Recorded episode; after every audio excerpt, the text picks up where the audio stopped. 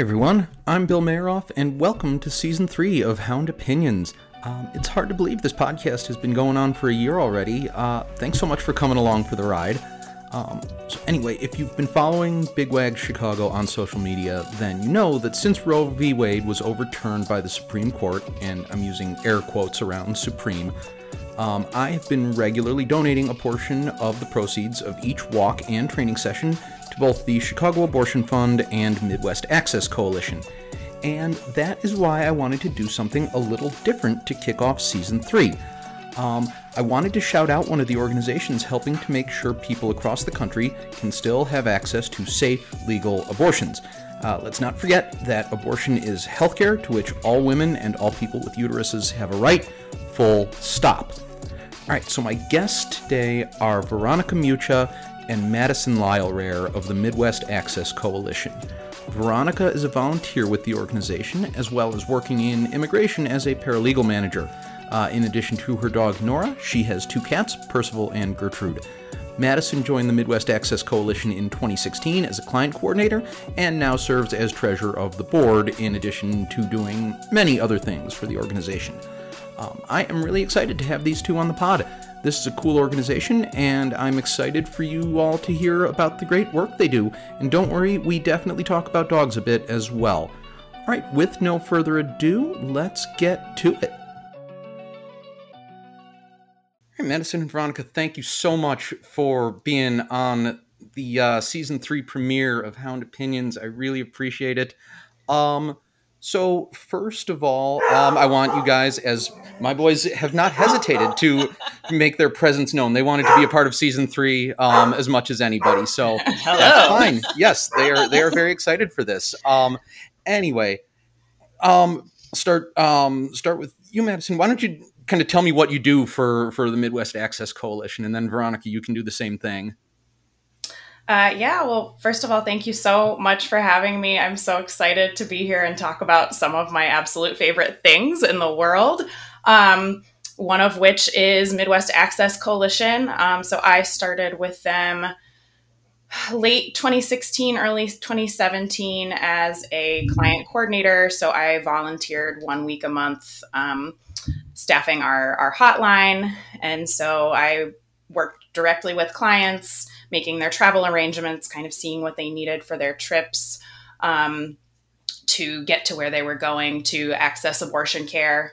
Um, and so did that for like two and a half years. I've held kind of several roles within the organization. Um, I currently serve um, on our board as the board treasurer. Um, I help out with some kind of random administrative and HR type things, um, supporting our staff, and then I, I still do take um, a client here or there as well.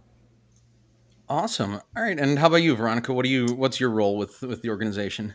Yeah, so uh, I started back with Mac. I think you know, kind of at its inception um, in like twenty late 2014, early 2015, I think. Um, and I started as uh, board member. Uh, it was a really loose term, and they asked me if I wanted to coordinate for clients, which then turned into managing all volunteers and training all volunteers. Um, so I was like the original client coordinator, um, and I would just you know field calls, um, uh, coordinate for clients, housing, transportation, getting them funds, etc. Um, and train new people who want to come and help us host our clients or drive them from where point A to point B.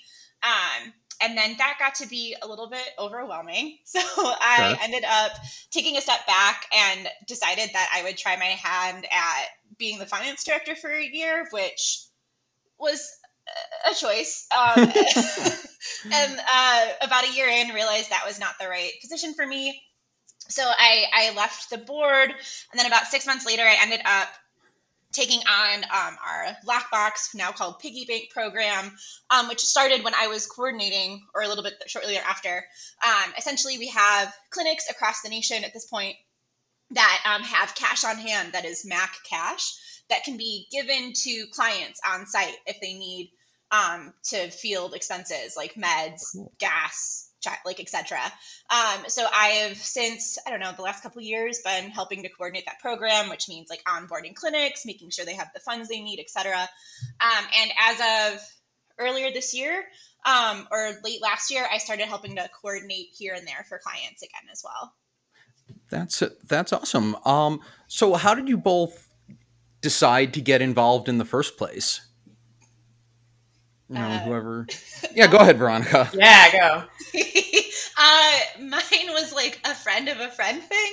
Uh, one okay. of my one an old friend was one of the original co-founders, and I'd oh, known cool. her for years. And um, she was like, "Hey, do you want to be a part of this organization?" And I truly did not understand what I like. I understood what the point of Mac was, but I didn't understand like the journey it would take me on, you know, seven sure. so odd years later. Um, but I, yeah, I, I, joined the board and it was a working board and just that it went from there. Okay. And what about you, Madison? How'd you get, how'd you end up here?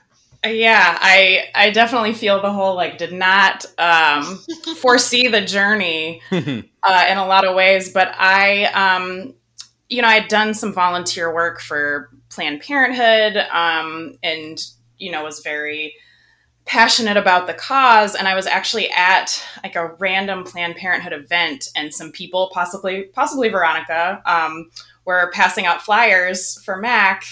And i thought like oh this is a great possibly a great way to get back in touch. And it's funny because veronica did train me um, and it was a training for hosts or drivers. And i was like well i don't have a car and i live in a mm-hmm. studio so i don't really know what i can do.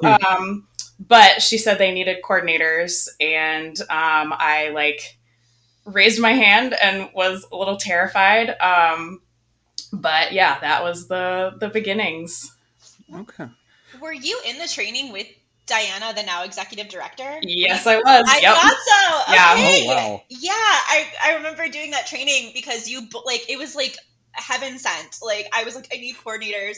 Other coordinators were quitting; they couldn't handle it, and then the two of you just like came and were brilliant and lovely. And well, it was such a gift. Yeah, and we were all shocked that you like you did it on your own, even back then when the numbers were so much smaller than they are now. Okay, that's that's really cool. That's a, that's sort of that, those are both kind of really cool origin stories.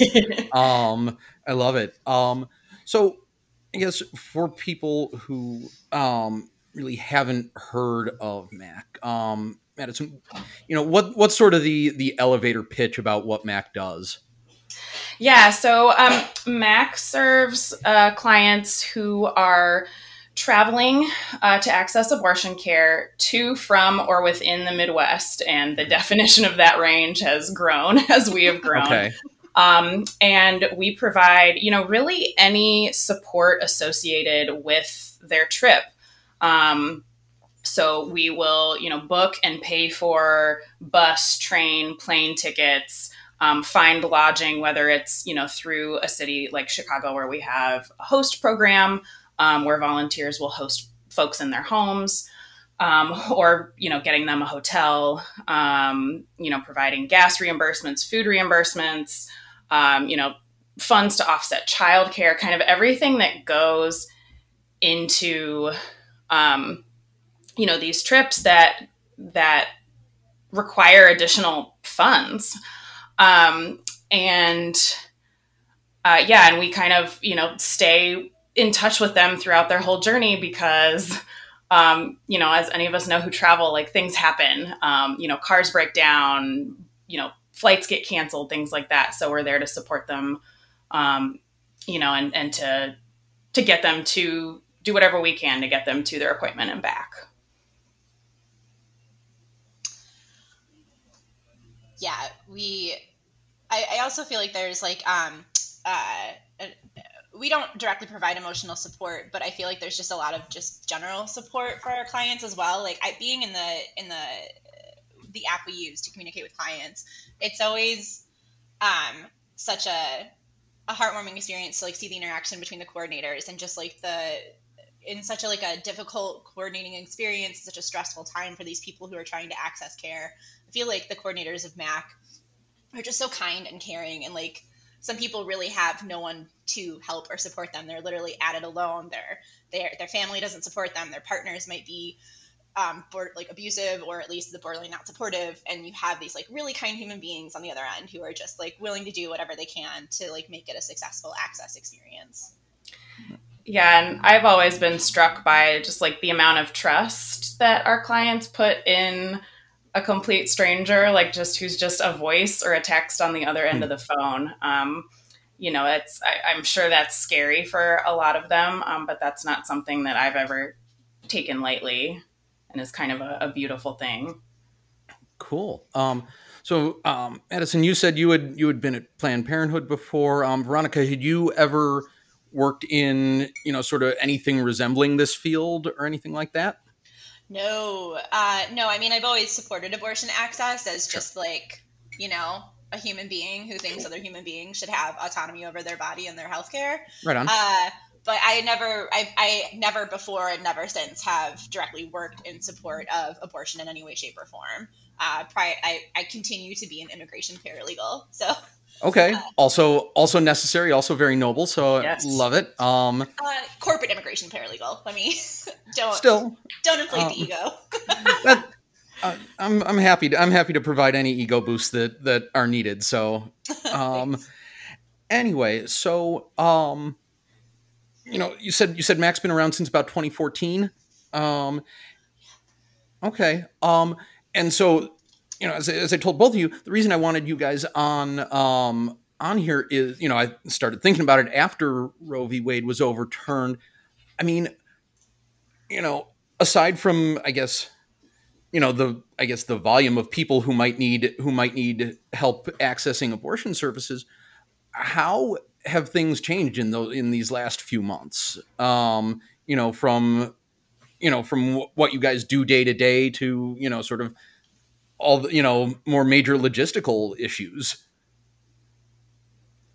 Ooh, what a loaded question. no, no, I'm sure, it, I'm sure it is. Um, but yeah, um, however, yeah, go ahead. Yeah, I mean, in in a couple ways that are immediately coming to mind. I mean, definitely volume is like the big one that sticks out. Um, you know, we kind of prided ourselves before um, Roe fell that, you know, we were able to support everyone who was kind of within that to from and within the Midwest purview um, who called our line. And uh, mm-hmm. that is just nowhere near sustainable anymore, unfortunately. So okay. there's, you know, there's this kind of, you know, like you said, logistical kind of organizational pivot and also, you know, an emotional element of, you know there's there's folks that um, aren't going to be able to get that support from us like hopefully you know there's other places where they can get support but um, you know that's that's really difficult um, yeah. to to kind of grapple with um, but as our executive director likes to remind us like you know we as individuals and as one organization cannot support like you know the entire in, like the entirety of the effect of like what's going on.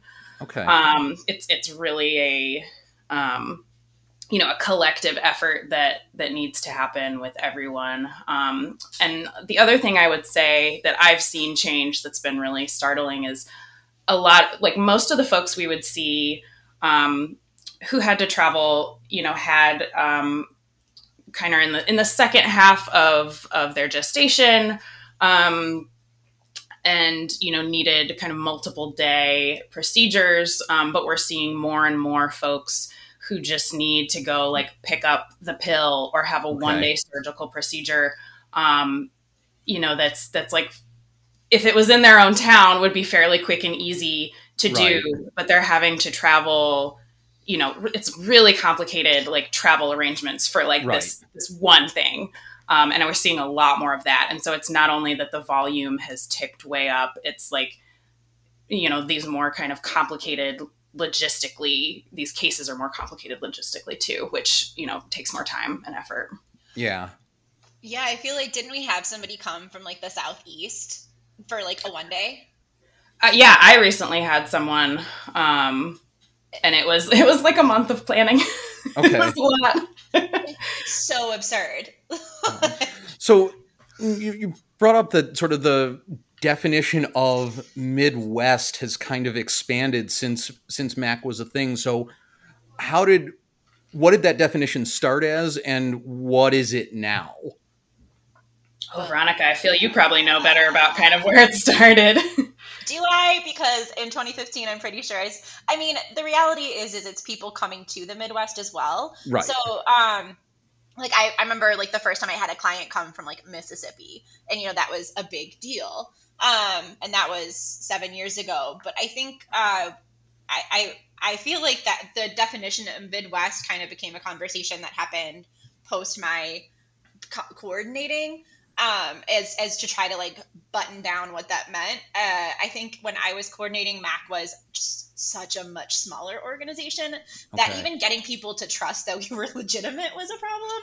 So, um, so I mean, think about it. You're a person who like sees a website online, and like you know maybe, hopefully, or maybe the clinic refers you to us, um, and like you are gonna go stay in some stranger's house in Chicago was genuinely what people were doing.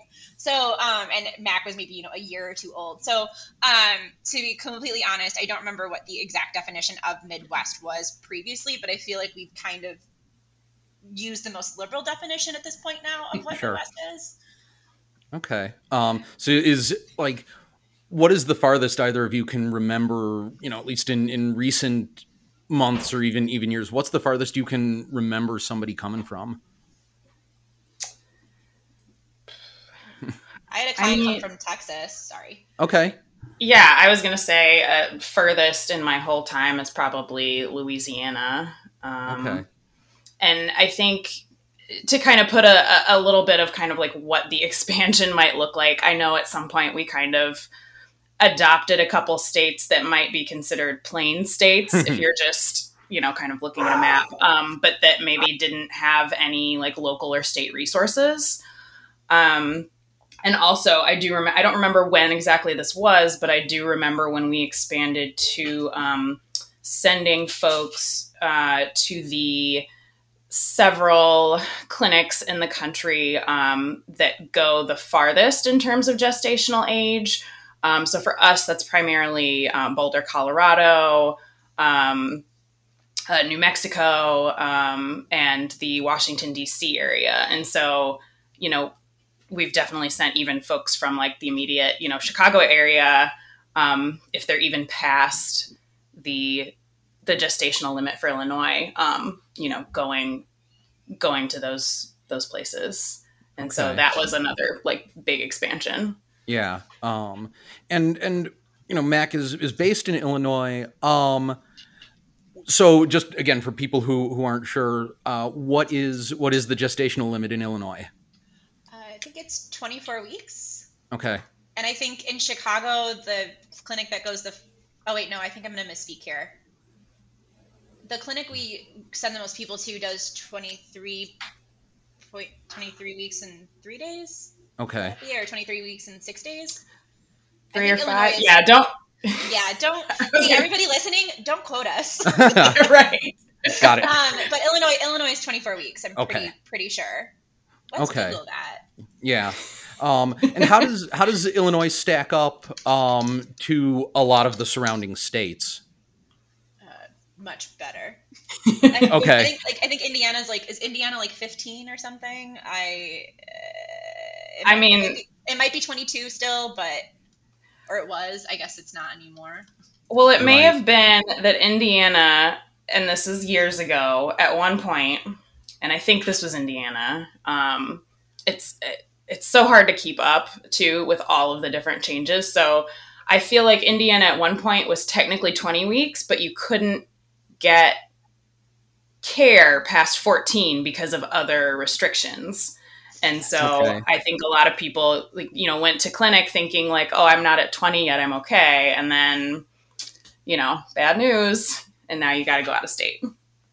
Yeah, because even if your gestational limits were X, um, they would enter. Remember, like there were those big um, bills that passed that said you had to be have admitting privileges in a local hospital, and then those local hospitals, because they might have like a an, a forced birth policy, um, would not admit those doctors at the clinics, etc. So, like, yeah, that's an excellent point, Madison. Okay. Um, so I did want to want to. This is going to be a, a very harsh shifting gears, but that's fine. Um, so you know, this is this is a dog centric podcast, so I want you guys to talk talk to me about about your dogs. Um, Veronica, tell me tell me about your pups.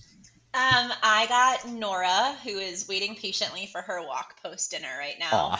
Uh, about six weeks ago, she I adopted her from Felines and Canines. Oh, okay, um, very cool. Yeah, uh, she's a real good girl. She's trying to kill a fly right now and failing awesome. miserably. Um, but she's, I think, maybe a Catahoula mix. She's gorgeous. She's got two little oh pink specks on her nose. Um, awesome. And she's a very good girl. The people who had her before um, returned her because they said oh. she had behavioral issues, which I think they didn't socialize her in the last six weeks. She's like sure. grown. She like can chat with other dogs now without you know getting her hackles up. Oh, good. She is better with people for the most part. Um, she's just yeah, she's so great. And because of her, mm. my daily steps went from like five thousand to like fifteen to seventeen thousand, literally yep. in a day. Which was that's lovely. that's great. Um, yeah. what was it? What was it about her when you when you found her at Felines and Canines uh, that sort of drew you in? Uh, she was purported to not attack cats, and okay. I also have two cats, and they come they came first because right. they are here first. Um, and so I was between Nora and this other dog, Precious, who was a genuine sweetheart, who I spent like 45 minutes just trying to like get her to approach me and be comfortable with me because she was so timid. Um, but Precious wasn't vetted around cats. So I went with Nora. That's awesome. All right, and, and Madison, let, let's hear about your dogs. Yeah, well, and I have a question for Veronica too. Is this your first dog, like ever in life?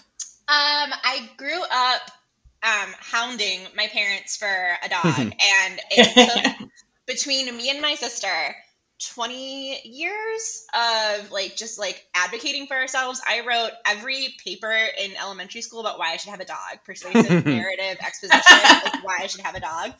And so finally, when my sister moved out, my parents got a dog, which she thought was like the ultimate betrayal. Oh no! Oh. um, yeah. Yeah, so she, so we got our our basset hound Sophie, um, who was the most annoying, stubborn cutie pie. So I grew up with Soph, but she was definitely my dad's dog. So this is like okay. my first dog. Mm. Yeah. Cool. Well, congratulations. Um, that's really cool. Um, yeah, Madison, let's let's hear about yours. Um, yeah, I uh, have a couple dogs currently. One um, lives with my parents back in Tennessee, where I grew up, so I don't get to see her very much. Um, but her name is Bash, which is a family name. Um, okay. I think my dad's one of my dad's grandmothers. Um, but you know, she also like grew into that name and like will bash into things and not care. Um, she's she's some sort of terrier mix. Um, we think she has some pit bull in her. I love pit bull mixes, so awesome. um, Same. yeah, I grew up with another pit bull mix who was just the best dog in the world, and so that was like all I wanted. Um, yeah, so she's like 13, almost 14. Um, oh. So she lives her best life at my parents' house where she has a big backyard and like they let her out as many times as she wants. And like my mom is home all day and all that. So when I moved here, I was like, well, I can't, I, I can't right. take that life away from her. Sure. Um, but luckily, um, when I started dating my current boyfriend, he came with a corgi. Uh, named yeah. um, his name is Indy, which is short for Indiana, which I guess is short for like the like Kennel Club official name of um, we named the dog Indiana, which is like a apparently an Indiana Jones reference. Yes, it is. Um, yeah, my boyfriend is like very into like archaeology and stuff. So okay, oh, okay, yeah. Okay. So not named after the state of Indiana. That's, oh, I full stop thought that that's what Indy I, was named after. no, I I absolutely do get that reference. I know exactly. I know exactly that reference. So so I'm I am very pleased. I'm also a big Indiana Jones fan. So um, I totally get I totally get the reference. Um, that's it. That's really cool. Um, and what was it like when when you moved in with with your boyfriend or you know when you when you got together with your boyfriend um what was what was um indy's reaction to you as a new person coming in?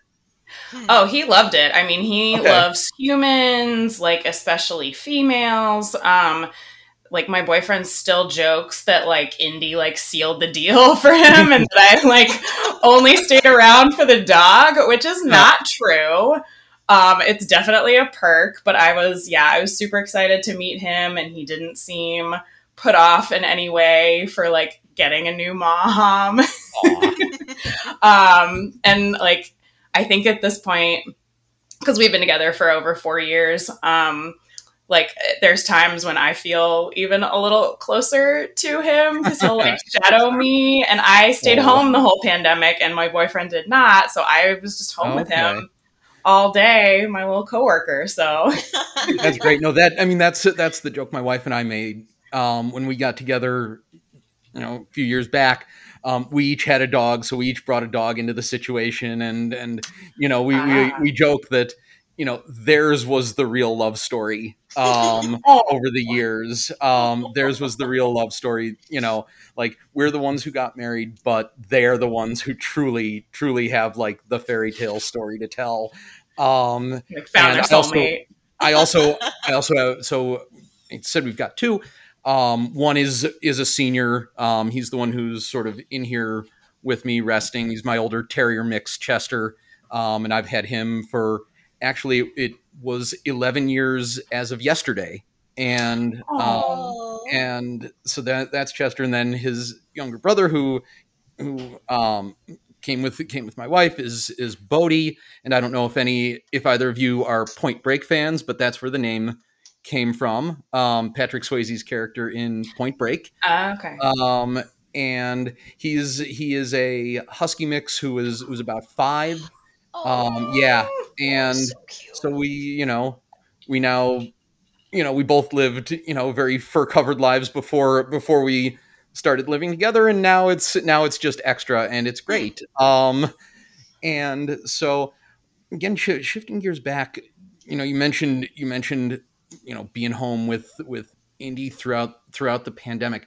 So for Mac, how did the pandemic change things? Things? And I know that's mm. another that's another really loaded question, but you know, because I'm, I'm sure there were a lot of ways, but like, you know, how how was that felt throughout the organization?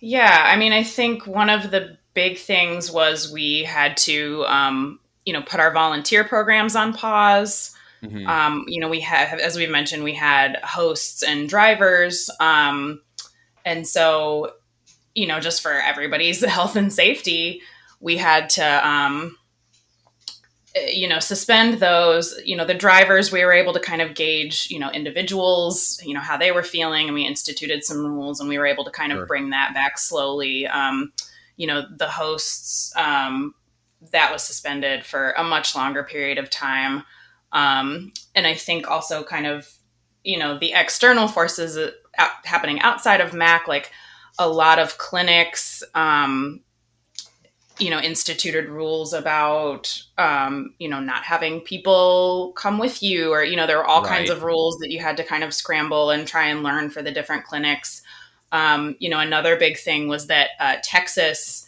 um, for a few days a couple weeks i forget exactly how long um, had to close all of their clinics um, and so that was oh. a scramble to try and you know support the folks in texas but unfortunately a little bit of a preview to what came later. Um, right. Yeah. Wow. And I would say also for, I mean, even now it's still impacting clients because if they have a mm-hmm. fever mm-hmm. or something, mm-hmm. you know, clinics are still doing their due diligence to ensure that their staff and other patients um, are protected against COVID.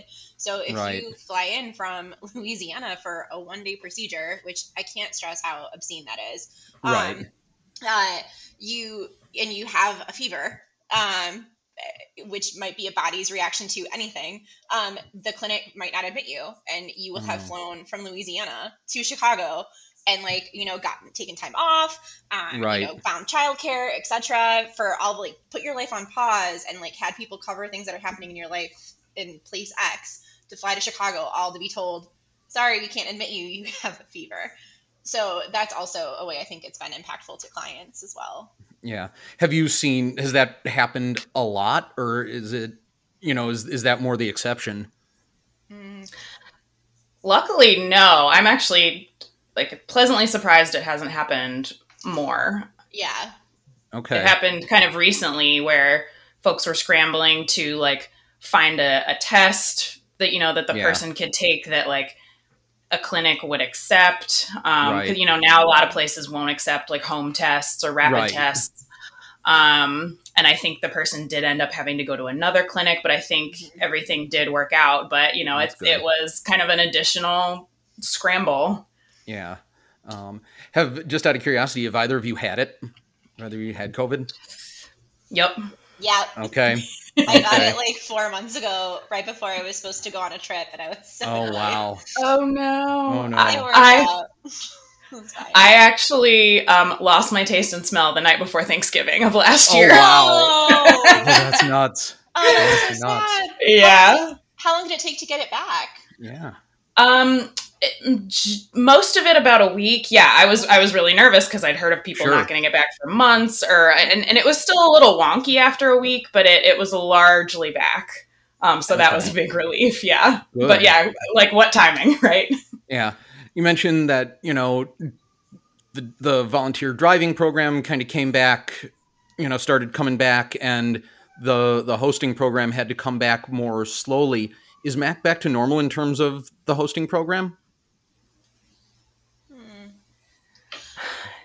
I no, I you know, it's we kind of had to reevaluate, you know, a, you know, it's been 2 years, people have Yeah. moved, people have different living situations. Right. So we first had to kind of evaluate like, you know, who kind of we still had who was like trained and and background checked and all the things we do to, you know, make sure people are safe.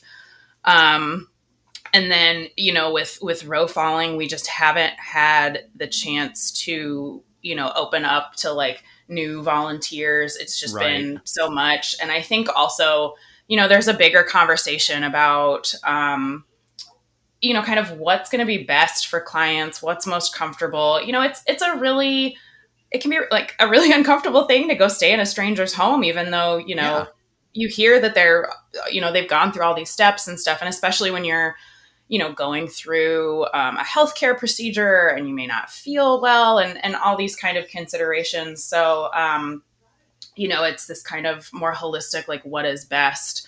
Um you know so who knows if we'll kind of get back to to pre-pandemic um status in terms Sure. of of hosting and and that kind of thing. Yeah, I feel like the default used to be have a host. Like I think, Okay. especially when I was coordinating, I mean, years ago, we just didn't have the funds to put people up in in hotels. I remember when we had fifteen hundred dollars to our name, so like we couldn't put somebody in a Chicago hotel for four hundred to five hundred dollars, right. um, whatever it might be.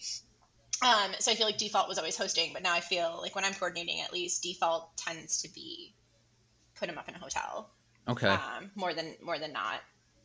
has that um has that affected the sheer number of people that Mac is able to help? Fortunately, I don't think it has. Um, I honestly think, you know, currently we're just more restricted by like, you know, person power um, Right. to support folks. Um, eh, you know, we've been lucky to receive so much financial support um, from people from all over, um, both before and after Roe fell. Um, and so luckily I, you know and that was a big thing before like we've never had to turn anyone away from some sort of support be- for money reasons um yeah so so fortunately that hasn't gotten in the way i mean you know you never know what the volume may grow to and and right. And change that but you know not so far Okay. Um so have have both of you um hosted people? Um, I used to, yes. I, Okay. I don't any longer. Okay. Um how about how about you, Madison? No, I have not. Um, like I said, I lived in a studio when I started, right. and through my first couple years, I was still living in that in that studio. Um, and yeah, also didn't have a car, so I have Right. not served in that way. But yeah, Okay. Veronica used to Yeah. back in the day. Yeah, so Veronica, talk about that experience inviting people, you know, sort of into your place to, you know, who you've never met and who have never met you. Like what what is it like?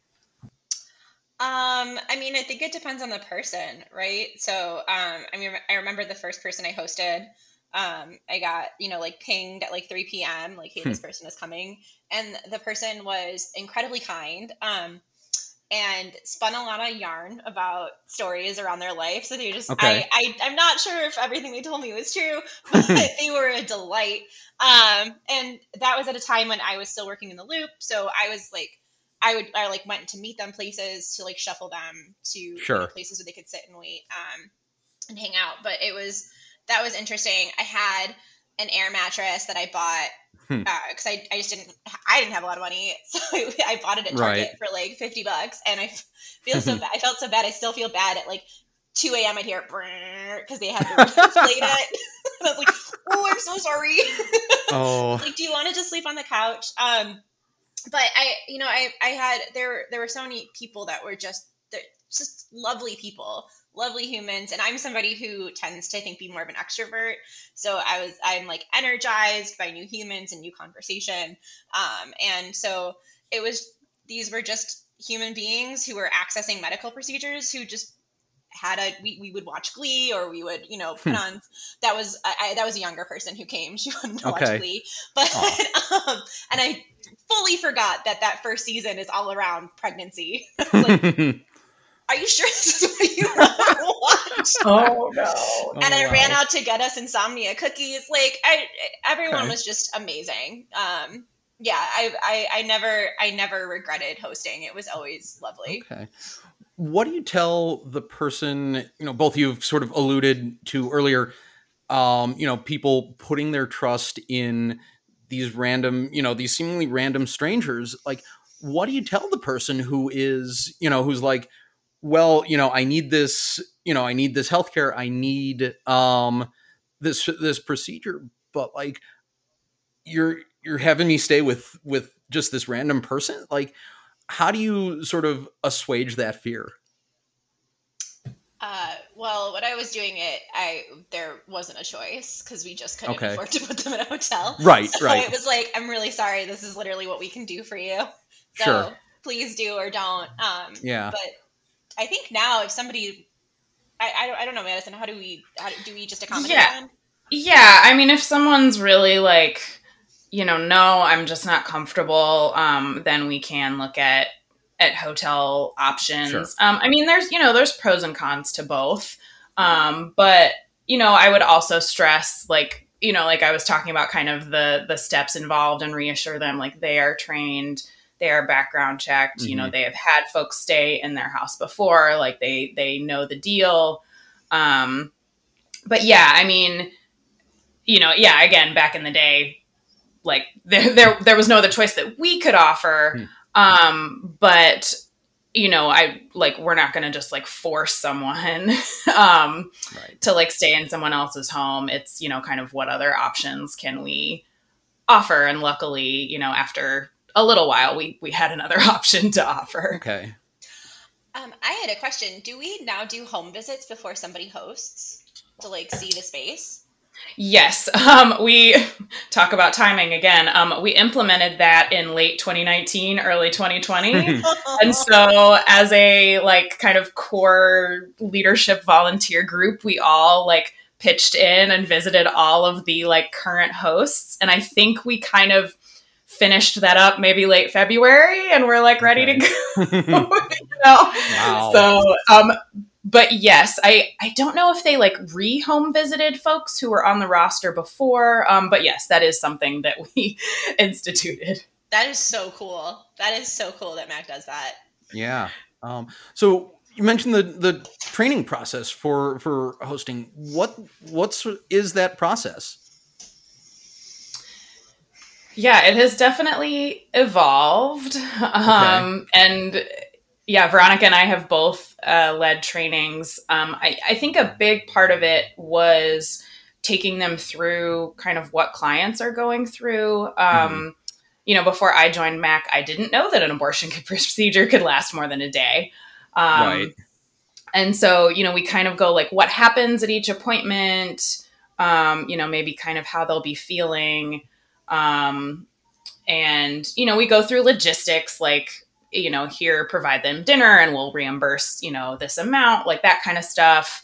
Um, you know, kind of different rules in terms of um, you know what to do or not to do. I think a big thing is like you know letting the client kind of decide you know how engaged they want to be. Like if they want to watch TV and like you know talk till two in the morning or whatever, like that's yeah. great. But if they want to go um, you know, in their room or in their area and like shut off, like that's fine, you know, and, and, it's not a time to kind of talk like politics around the issue as well. Um, like it's really just, you know, they are doing a, a thing for themselves and their families. Um, and kind of, you know, letting them lead kind of what's what's most comfortable.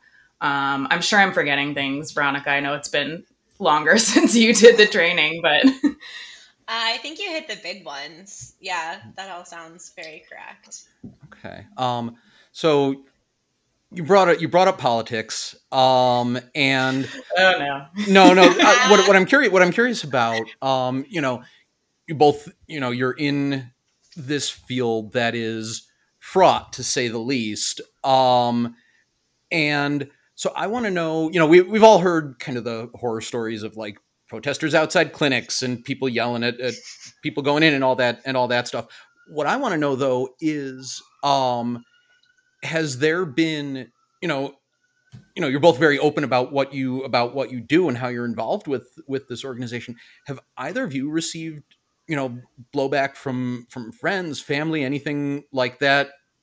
You know any you know and i'm, I'm not asking you to name names or or throw people under the bus or anything like that but i but i am curious you know how the people around you reacted to it when you started um with this organization yeah, I think the uh, the only like blowback, so to speak, I receive is from my parents who are supportive of the cause, um, mm-hmm. but are also like, you know, are you safe? Okay. Um, as you know, like because like it's a very controversial thing, um, right. and and yeah, they're just like that's like their big concern with me being so involved and so right. um, open about it. But I assure them, you know, that we have an amazing like security and tech team who are like okay. very concerned with the safety both of you know staff board volunteers as well as our clients um, and are very very like um, passionate about like privacy um, sure and and like keeping you know any kind of information that we have um, you know safe and secure as well. Um, okay. So that's kind of the only blowback I think. Um, you know, I would imagine the same for Veronica in terms yeah. of like the the people around us, you know, that that we choose to have as like as friends and and circles. Um, you know, are tend to be for the most part like-minded and, and like i know uh, you know so many of my friends are extremely supportive and, and i definitely had people Good. come to me when roe fell and and said you know like who, who'd been around and like come to fundraisers and supported before but say hey like you know let us know if there's anything else we can do mm-hmm. um as things get even worse yeah i think like uh, i i the term like living in a bubble has like always kind of chafed um, because I I think the people um, and I think this is more of a conversation that people are having generally. Um, yeah, you can kind of live in, in an echo chamber, and that is a danger. But at a certain point, certain policy beliefs that people frame as just political are genuinely just ethically immoral. And so those people who hold right. those views self select out of my life. Mm-hmm. So if mm-hmm. anybody ever gave me flack for supporting abortion access, like peace out, man. Unfriend on Facebook, lose my number, right I'm out. So, okay. Um, yeah. Um, how do you two take care of yourselves through all of this? Mm. This is not this is not easy. And like I've I've done like I've done an episode on of this podcast on self care and on compassion fatigue, and you know it's something that I see in my you know in my line of work a lot too you know, I see, you know, we want to kind of help everybody and and you know do whatever we can. How do you guys, you know, through all of this, take care of yourselves and make sure you can sort of give your best to the organization? Yeah, I think you know it's it's kind of like this podcast where we're like talking about, you know, have some heavy things and then we talk about the dogs and like you got to like, you know, find ways to bring joy um mm-hmm. into your life and like the dog is definitely a a source of joy and like loved ones. Um yeah, it was kind of funny. So we had actually moved into a new home the day before Roe fell. So it was like first oh, morning wow. in the new home, and we had Indy was with a dog sitter just while we moved, right. and like that was my one of my first initial like my first reaction was like no, no, no, no. And my second one was like, oh my God, the dog's not here. I need something to comfort me. Like my oh. boyfriend was at work. Um, no. I like ran and got a stuffed animal to like hold me over oh. until the dog could come home. Um, but yeah, I mean, it's definitely like finding joy, you know, separating yourself from um, the heaviness of it and, and, you know, we're, we're getting better at that at kind of, mm-hmm. you know, I think that's part of kind of the like, you know, not being able to serve quite as many folks is because we want to protect the folks that are doing the work as well, not burn them out and not, you know, right. just make them miserable and, and give them the space um, to take care of themselves as well. Yeah. Yeah, I have two things in response. One, why wasn't I watching Indy? oh no! yeah, yeah, I caught that. uh, did he tell you he had a bad time at my place? no, no, no, no. Yeah, Veronica is, for the record, Veronica is a great dog sitter. We just we have we have like a waiting list, so we gotta like spread the love. um, and two, I learned my lesson because the whole reason I bailed on the position I had at Mac originally was because I was completely burned out and I felt like I had exhausted, like, I one it was 2016 and so like you know i think the whole world was just kind of in a constant state of jaw drop. Um right. and i like had tried to get support and it's it's volunteer organization. Yeah. Um and i found myself fraying at the ends. I found myself probably being rude to volunteers who were like oh, oh. i know i said i could host but now i can't. And i'm like too bad. Figure it out. Like, and i was like oh this isn't great. Um so i i i backed out of that role um, and you know, coming back and coordinating, and I should stress, I haven't handled a lot of clients in the last like year. Um, but when I do, you know, I ended up getting a promotion recently, and I told the you know the Mac coordinators, hey, I'm sorry, I'm going to have to pause on coordinating. I have to dive into this role and i don't know what that means necessarily for my time outside of work and what i need to do so like giving that space and the fact that mac is growing um, gives comfort to that. Um, like we have good volunteer coordinators. We have what five coordinators on staff now. Is that right, Madison? Um, I think it's four, and like uh, four.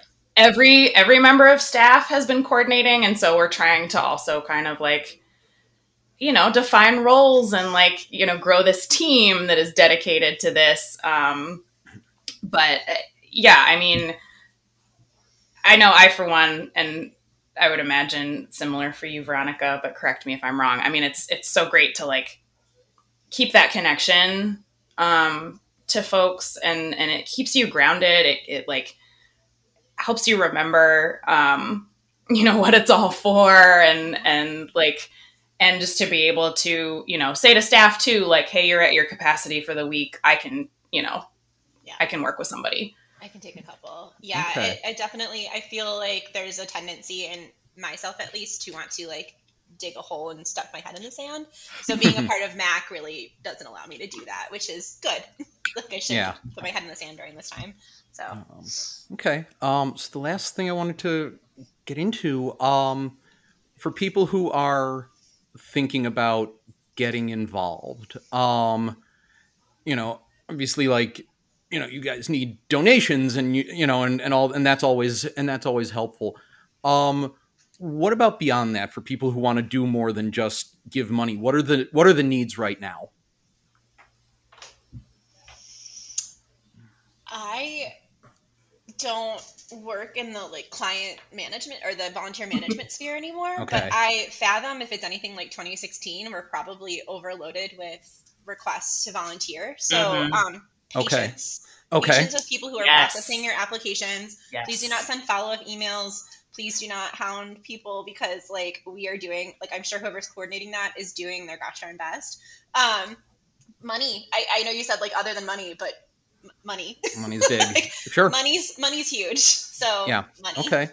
Yeah, I mean, you know, I, I get that, like, you know, people are kind of looking for other ways, and Right. like that's that's not always the like most fun answer. Um, I mean, it's not for us either because like existing in capitalism, like things just take money. Um, Yeah. But what I like to say to that too is like it it doesn't necessarily have to just be like taking money out of your own pocket. Like we've had Right. so many cool like just so cool fundraisers um, with people creating art or jewelry or baked goods or having like a block party like there's so many different creative ways to fundraise you know you can get friends or family together so it's not just you know a, one individual um, effort um, you know i i that's like a little more fun than just like Okay. taking money out of your own pocket especially if you don't like not everybody has money in their own pockets Right. like especially after the pandemic and like inflation and like totally get that um Yeah. And i oh go ahead veronica Um, I was gonna say also just spreading the word about Mac. So like Yeah. if you don't have money, share our posts, inter- Yes. engage with our pages, um, shout us out to your rich friends or your bosses if you're comfortable with that. Like get get other people to give us money. Okay. Um, so, final thing, um, where can people find find out more about Mac, and if they want to get involved, and if they want to donate, tell people how to how to do that. Uh, yeah, you can go to our website at midwestaccesscoalition.org. Okay. Um, we are also on the socials we're probably most um active on instagram um i think decently active on twitter as well maybe Yeah. not as much on facebook um, but yeah, I would say, you know, following us as well as other funds, clinics. I mean, that's where you're going to get like the most information about a what is needed and like what's going on um, in different, you know, areas of the country and and things like that. So that's all, you know, gather all that information and share it. All right, well, you you know you heard it. I mean, that's go go to MidwestAccessCoalition.org. Go check check Mac out on all their social channels. Uh, find out everything you can. Um, give what you can. You know, I told you both this is something that you know I wanted to shout out the work that that Mac is doing um, because I think it's so important.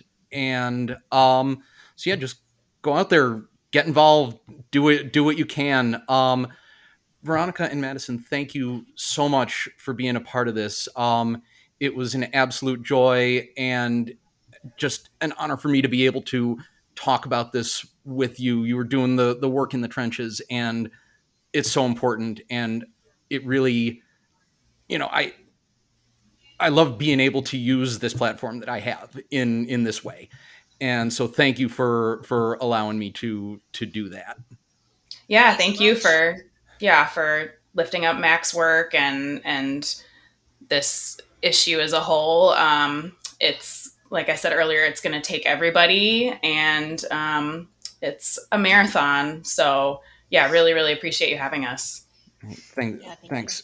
Thanks for checking out Hound Opinions. If you like what you hear, we'd appreciate if you gave Hound Opinions a good rating on Apple Podcasts, Google Podcasts, Spotify, or wherever you get your podcasts.